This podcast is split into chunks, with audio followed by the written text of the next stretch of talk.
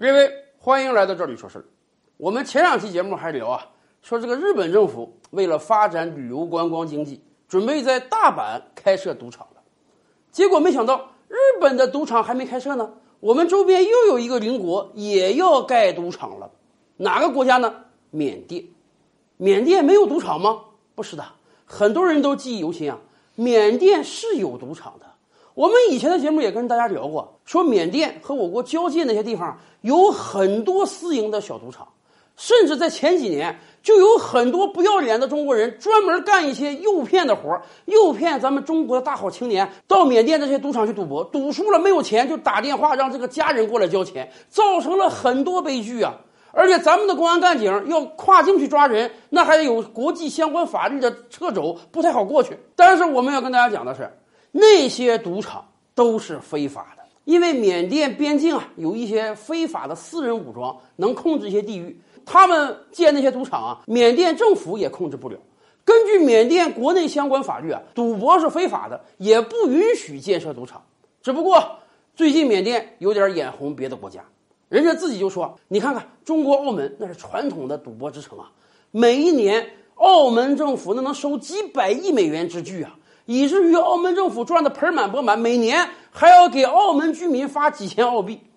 新加坡，新加坡本来二零一零年的时候，这个经济都负增长了，就是因为建了赌场，经济马上掉头变正了。所以缅甸很多国会议员说，既然这个中国人这么好赌啊，既然咱们边境有这么多非法赌场，干脆咱们国内建正规赌场得了。所以啊，就在不久之前，缅甸国会已经以高票比例通过了新的赌博法。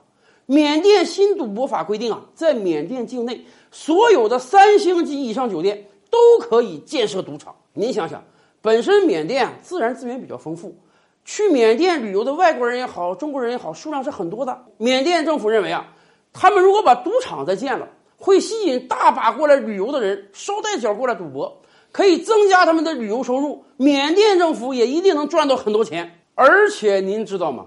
缅甸人不是不懂得赌博的危害啊，人家相关国内法律规定，在国内赌博是非法的，所以在通过赌博法的时候，很多议员就说了：那么在缅甸建这个赌场，缅甸老百姓可不可以进来赌博呢？